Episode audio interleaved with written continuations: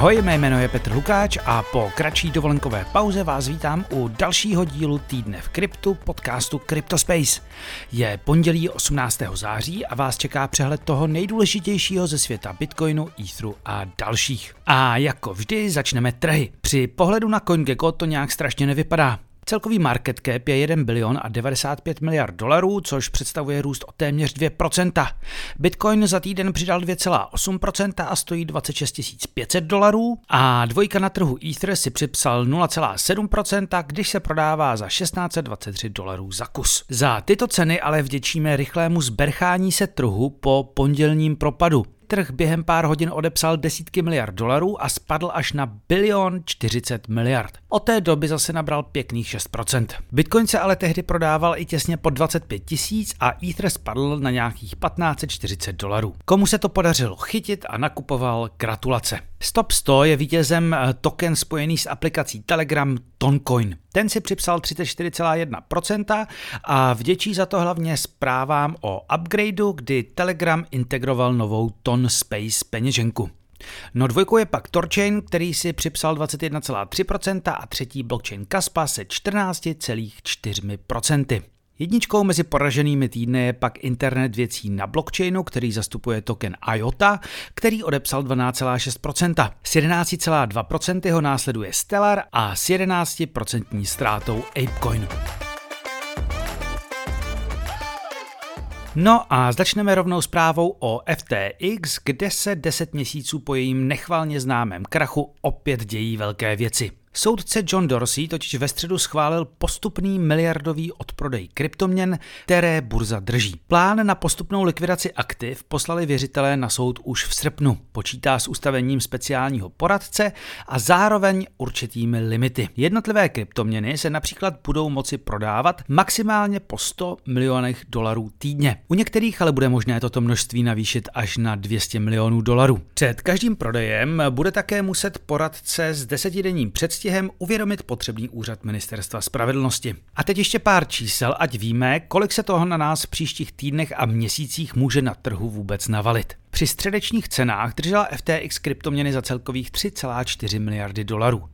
Téměř třetinu představují tokeny Solany za 1,16 miliardy dolarů, následuje Bitcoin za 560 milionů dolarů, Ether za 192 milionů dolarů, APT za 137 a USDT za 120 milionů dolarů.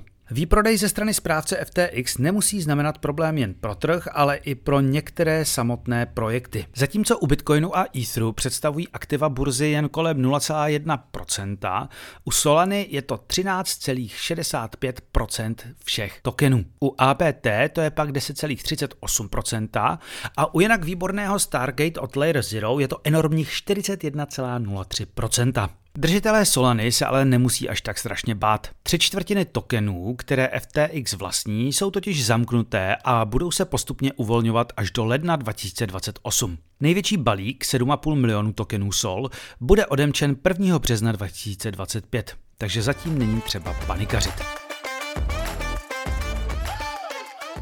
A teď pár dobrých zpráv. Tou první je možná drobnost, ale sakra důležitá drobnost. Americká největší burza Coinbase umožní vkládat a vybírat Bitcoin přes Lightning Network. Pro ty, kteří stále nevědí, co to Elenko je, tak je to druhá vrstva nad Bitcoinem, která umožňuje extrémně levné a rychlé platby a transakce. Takže Coinbase tleskáme, i když oznámení přichází téměř dva měsíce poté, co tuto službu spustila světová jednička Binance. Jo a pokud jste někde zaznamenali mokré sny Bitcoin maximalistů, že to znamená odklon zakladatele Coinbase Briana Armstronga od Smart Chainu a Etherea, neberte je vážně a podívejte se na L2 Beat na to, jak jim jede jejich blockchain base.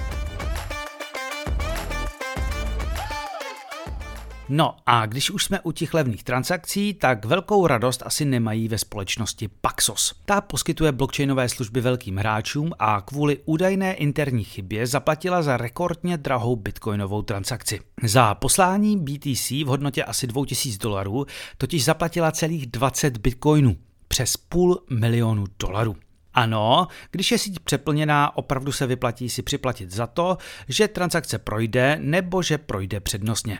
Ale tady šlo očividně o omyl.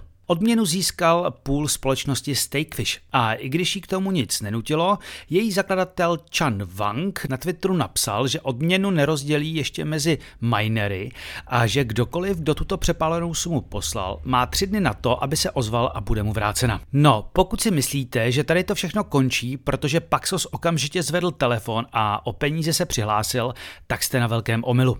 Paxos se totiž očividně sice přihlásil, ale až těsně po třídenním limitu. Což Vanga očividně naštvalo, protože prý ještě hloupě argumentovali tím, že si popletli zkratky časových pásem a proto to nestihli. Wang tak na Twitteru udělal anketu, kde se 35,9% z téměř 5000 hlasujících vyjádřilo pro rozdělení sumy mezi těžaře. 28,9% pro poslání bitcoinů Paxosu a 15,9% hlasovalo pro rozdělení 50 na 50. Zbylých necelých 20% kliklo na možnost Just Freeze it, i když to, co do budoucnosti příliš jasno nedělá. No, uvidíme, co nakonec Vank udělá. Já bych rozhodně nechtěl být v kůži toho, kdo měl za Paxos o prostředky zažádat včas. A teď ještě pár menších novinek. Německá Deutsche Bank rozjede služby kustodiána. Přeloženo, bude firemním klientům nabízet zprávu jejich kryptoaktiv. Oznámil to švýcarský technologický startup Taurus, do kterého banka letos na jaře investovala a který s ní na tom bude spolupracovat. Taurus letos na jaře vybral v rámci kola série B vedeného Credit Suisse od investorů 65 milionů dolarů. Startup už letos v červnu oznámil integraci s blockchainem Polygon a spolu s Deutsche Bank prý bude nabízet i tokenizační služby, ať už to v jejich podání znamená cokoliv. No a když už jsme u Polygonu, tým stojící za blockchainem přinesl tři návrhy na jeho zásadní upgrade na verzi 2.0 a nyní žádá komunitu o feedback.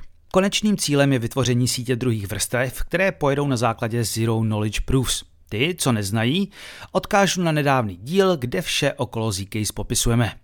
No, pro uživatele to přináší hlavně jednu zásadní změnu. Konec tokenu Matic a vznik nového tokenu POL. Technologický gigant Sony plánuje vlastní blockchain.